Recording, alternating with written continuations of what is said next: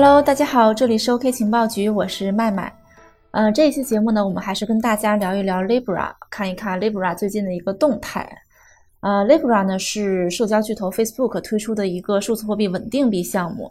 呃，在刚开始六月份刚推出的时候呢，受到很多争议。那么这一期节目呢，我们就来看一看这个 Libra 项目现在怎么样了。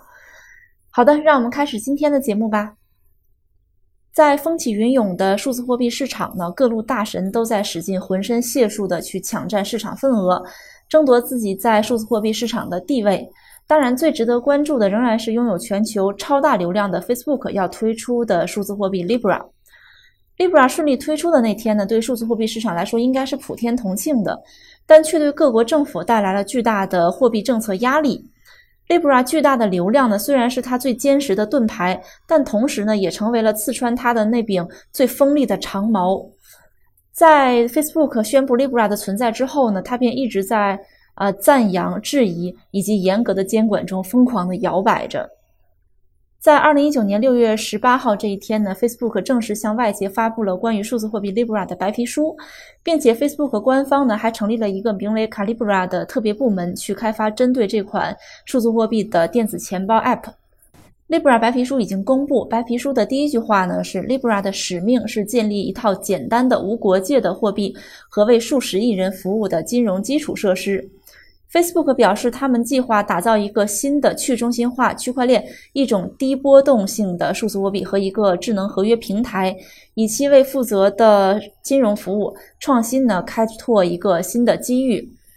呃，Facebook 的这番操作一时间引起了全球的哗然。要知道，在区块链和数字货币大火之后呢，一直都是一些小公司、小项目在进行涉猎，并且大多数呢都是空气骗子。当然，有碍于数字货币的特殊性呢，一些大企业大流量不轻易进场也是有情可原的。但是，Facebook 此番宣布加入到数字货币市场呢，着实让人很惊讶。这次扎克伯格带着五千多亿美金和数十亿用户加入区块链战场的消息一经传出呢，自然会给币圈人士带来一场狂欢。大家仿佛看到了数字货币即将发光发热，仿佛一夜之间呢，Facebook 将超越人类历史上所有的商业机构，甚至是国家的地位，摇身一变成为世界银行。但中国有句俗话说得好：“树大招风。”Libra 的发行毋庸置疑的问题就是未来呢会对各国的货币政策、金融稳定，乃至对国际货币体系都可能产生重大的影响。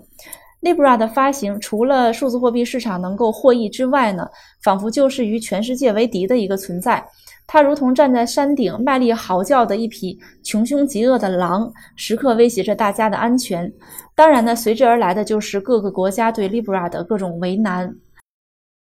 特朗普在推特上连发了三条推文去质疑 Libra，他认为 Libra 项目很难站稳脚跟，也没有什么可靠性。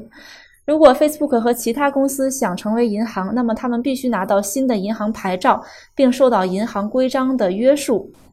美联储主席鲍威尔也认为，Libra 掀起了外界的担忧，包括隐私啊、洗钱啊、消费者保护和金融稳定等等。呃，不仅如此，类似的担忧呢，已经波及到除了美国之外的全球监管机构。七月三号，美国众议院财政。服务委员会致函 Facebook 的高管，要求立即停止 Libra 的所有工作，表示 Libra 会助长一个新的以瑞士为中心的全球金融体系，并且挑战美国的货币政策和美元地位。美国时间七月十六号上午十点呢，Facebook Libra 第一场参议院听证会正式举行，Libra 项目负责人大卫马库斯代表 Facebook 出席了这次争议十足的听证会。由于当天马库斯在很多问题上没有给出正面回答，导致美国官方的质疑就加剧了，并直接导致当天比特币跌幅达到百分之十。Libra 美国听证会第二次对决呢，进行了五个小时的车轮战。北京时间七月十七号晚间至十八号的凌晨，美国众议院进行了第二场 Libra 听证会。Facebook 卡 Libra 团队负责人大卫马库斯再次出现听证会，并接受质询。尽管马库斯给出了很完美的回答，但是 Libra 仍然没有得到世界的认可。两次听证会下来呢，也没有给大众、给世界一个肯定 Libra 的一个结论。随后呢，各个国家对 Libra 的发行也都给出了相应的政策和监管策略，并且有些国家呢也先发制人的加速发行自己的数字货币，用来抵挡 Libra 将来可能会带来的影响和冲击。比如我们国家的央行呢即将要发行自己的数字货币。当我们认为 Libra 可能一蹶不振，并且发行时间会遥遥无期的时候呢，它却再一次勇敢地站出来，并且会直面监管，并且加速了 Libra 的发行日期。在各方的质疑以及监管压力下呢，Libra 已经较之前做出了很多让步，也已经给自己的狼子野心披上了一层厚厚的羊皮。根据《金融时报》的报道呢，九月十六号，Facebook 的数字货币项目 Libra 的代表呢，在巴塞尔会见包括美联储、英格兰银行在内的二十六家中央银行的官员。这将成为 Libra 自创建以来与政策制定者之间的首次重大的会谈。Libra 被邀请参加了九月十六号的国际清算、银行支付和市场基础设施委员会的会议。一位官员表示呢，Libra 已被要求回答有关货币范围和设计的关键问题，其结果将于十月份形成报告，提交给 G7 财长，就是那个 G7 财长。另外呢，欧盟委员会的反垄断当局已经向大众发出调查问卷，调查 Libra 是否会对竞争对手造成不公平的竞争。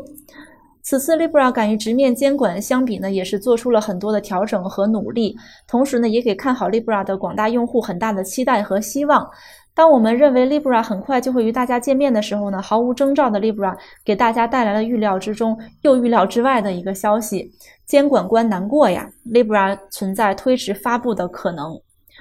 Libra 协会呢常务董事兼首席运营官向路透社表示呢，由于在世界各地都存在监管方面的担忧，Libra 可能会推迟发布。尤其是法国和德国这两个国家呢，相继表态将阻止 Libra 在欧洲开展业务。呃，这位高管表示呢，呃，该协会正在继续与欧洲和其他地区的监管机构进行讨论，用来减轻人们的担忧。在联合国日内瓦办事处接受采访时呢，呃，Libra 项目的高管提到了 Libra 2020年6月的预定发布日期。他表示，当我们在6月公布该项目的时候呢，那是我们的目标，但推迟一到两个季度也是可以接受的。重要的是，我们需要遵守监管机构的规定。我们需要确保他们与我们站在同一条船上，完全接受我们的解决方案。我们需要确保他们与我们合作，对我们的解决方案表示满意。我们知道，我们必须回答来自大西洋两岸和世界其他地区监管机构的许多问题。由此看来呢，世界各地的监管仍然是 Libra 发行的最大阻碍，而 Libra 想要如期发行也几乎没有了可能性。在之后呢，Libra 有可能还会遇到很多呃全面的监管以及更多国家的制止。Libra 的未来呢，我们更不能妄下定论。也许它将在各国的施压下变得不再是自己，也许它真的能够成为未来的世界央行。呃，即使可能性渺茫呢，我们同样也抱有期待。好的，又到了节目的尾声。这一期的节目呢，我们为大家介绍了 Libra 的一个呃现状，就是它大概会推迟发行，大概在二零二零年的时候呢正式发行。但是真的到了那个时候是什么情况，我们现在还不得而知。嗯，好的，今天的节目就到这里了。这里是 OK 情报局，我是麦麦。大家有什么其他的问题呢？可以添加我的微信幺七八零幺五七五八七四，和主播一起交流学习。我们下期节目再见吧。